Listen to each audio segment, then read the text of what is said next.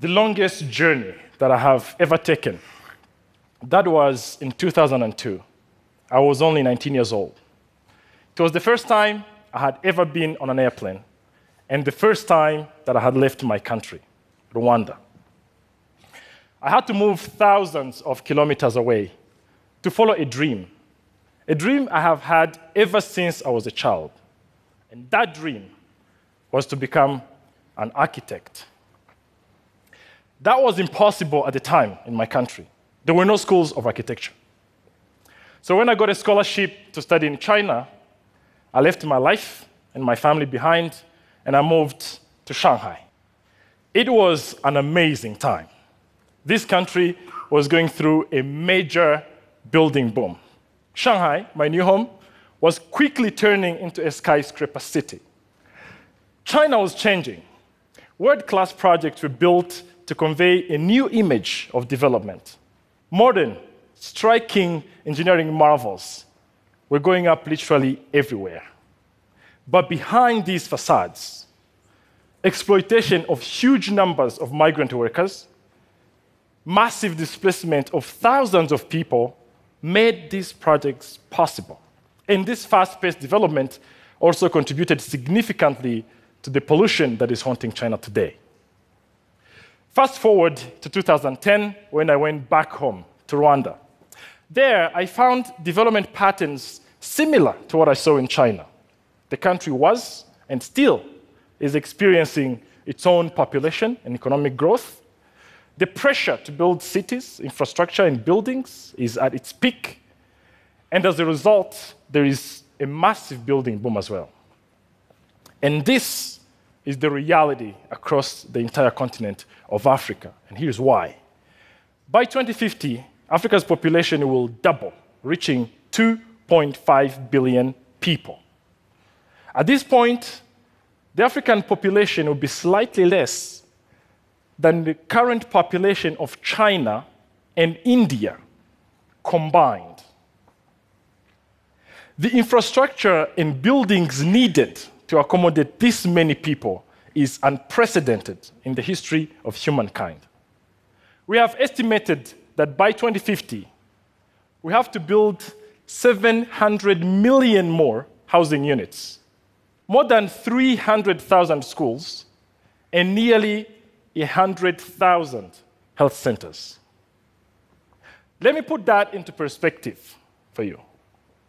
Every day for the next 35 years, we have to build seven health centers, 25 schools, and nearly 60,000 housing units each day, every day. How are we going to build all of this? Are we going to follow a model of unsustainable building and construction similar to what I witnessed in China? Or can we develop a uniquely African model of sustainable and equitable development? I'm optimistic we can. I know Africans who are already doing it. Take Nigerian architect Kunle Adeyemi, for instance, and his work in slums of coastal megacities places like Makoko in Lagos, where hundreds of thousands of people live on makeshift structures on stilts on water without government infrastructure or services. A community at great risk of rising sea levels and climate change. And yet, people who live here are examples of great ingenuity and a will to survive. Kunle and his team have designed a prototype school that is resilient to rising sea levels. This is Makoko School. It's a floating prototype structure that can be adapted to clinics, to housing, to markets, and other vital infrastructure this community needs. It's an ingenious solution that can ensure this community lives safely on the waters of Lagos. This is Francis Kere. He works in the country where he comes from, Burkina Faso. Kere and his team have designed projects that uses traditional building techniques. Kere and his team working in the communities have developed prototype schools that the whole community, similar to every project in the villages of this country, come together to build. Children bring stones for the foundation, Women bring water for the brick manufacturing, and everybody works together to pound the clay floors. Working with the community, Kere and his team have created projects that function better with adequate lighting and adequate ventilation. They appropriate this particular context and really, really beautiful as well. For the past seven years, I have been working as an architect at Mass Design Group. It's a design firm that began in Rwanda. We have worked in several countries in Africa, focusing on this more equitable and sustainable model of architectural practice. And Malawi is one of those countries. It's a country with beautiful remote landscapes, with high peak mountains and fertile valleys. But it also has one of the worst maternal mortality rates in the world. A pregnant woman in Malawi either gives birth at home or she has to walk a really long journey to the nearest clinic. And one out of 36 of these mothers die during childbirth. In Malawi, with our team and mass design group, we designed the Kasungu Maternity Waiting Village. This is a place women come to six weeks before their due date. Here they receive prenatal care and train in nutrition and family planning. At the same time, they form a community with other expectant mothers and their families. The design of the Kasungu Maternity Waiting Village borrows from the vernacular typologies of Malawi villages and is built using really simple materials and techniques. The earth blocks that we used were made from the same soil of this site. This reduces the carbon footprint of this building. But first and foremost, it provides a safe and dignified spaces for these expectant mothers. These examples show that architecture and design have the power and the agency to address complex problems. But more to the point, that we can develop a model of effective solutions for our communities. But these three examples are not enough. 300 more examples will not be enough. We need a whole community of African architects and designers to lead with thousands more examples. In May of this year, we convened a symposium on African architecture in Kigali, and we invited many of the leading African designers and architectural educators on working across the continent. We all had one thing in common. Every single one of us went to school abroad and outside of Africa. This has to change if we are to develop solutions unique to us, rather than attempting to turn Kigali into Beijing or Lagos into Shenzhen, we need a community that will build the design confidence of the next generation of African architects and designers.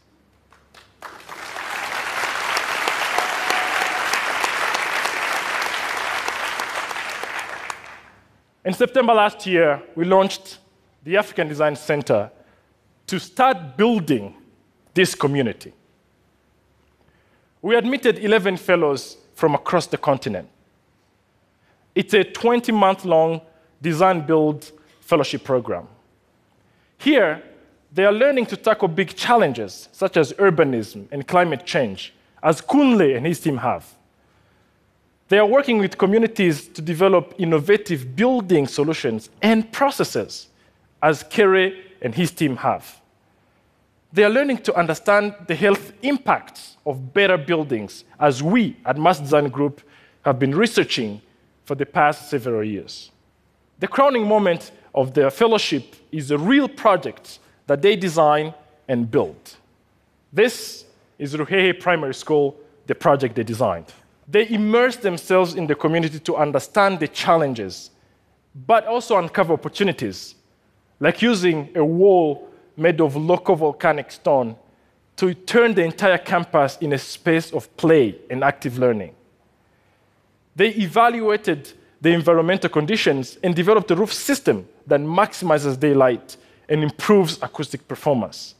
The construction on Rehe Primary School will begin this year.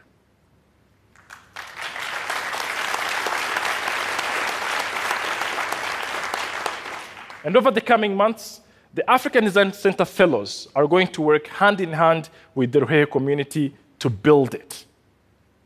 When we asked the fellows what they want to do after the African Design Center fellowship, Motsepo from South Africa said he wants to introduce this new way of building into his country. So he plans to open a private practice in Johannesburg. Zani wants to expand opportunities for women to become engineers. Before joining the African Design Center, she helped start in Nairobi an organization to bridge the gender gaps for women in engineering fields. And she hopes to take this movement across Africa, eventually the whole world. Moses from South Sudan, the world's newest country, wants to open the first polytechnic school that will teach people how to build using local materials from his country. Moses had to be determined to become an architect. The civil war in his country frequently interrupted his architectural education. At the time he was applying to join the African Design Center, we could hear gunshots going off in the background of his interview call. But even in the middle of a civil war, Moses hangs on to this idea that architecture can be a way to bridge communities back together. You have to be inspired by this fellow's belief that great architecture can make a difference on how the future of Africa is built. The unprecedented growth of Africa cannot be ignored. Imagine Africa future cities, but not as vast slums, but the most resilient and the most socially inclusive places on earth. This is achievable. And we have it, the talent to make it a reality. But the journey to ready that talent for the task ahead, like my own journey, is far too long. For the next generation of African creative leaders, we have to shorten and streamline that journey. But most importantly, and I cannot stress this enough, we have to build their design confidence and empower them to develop solutions that are truly African but globally inspiring. Thank you very much.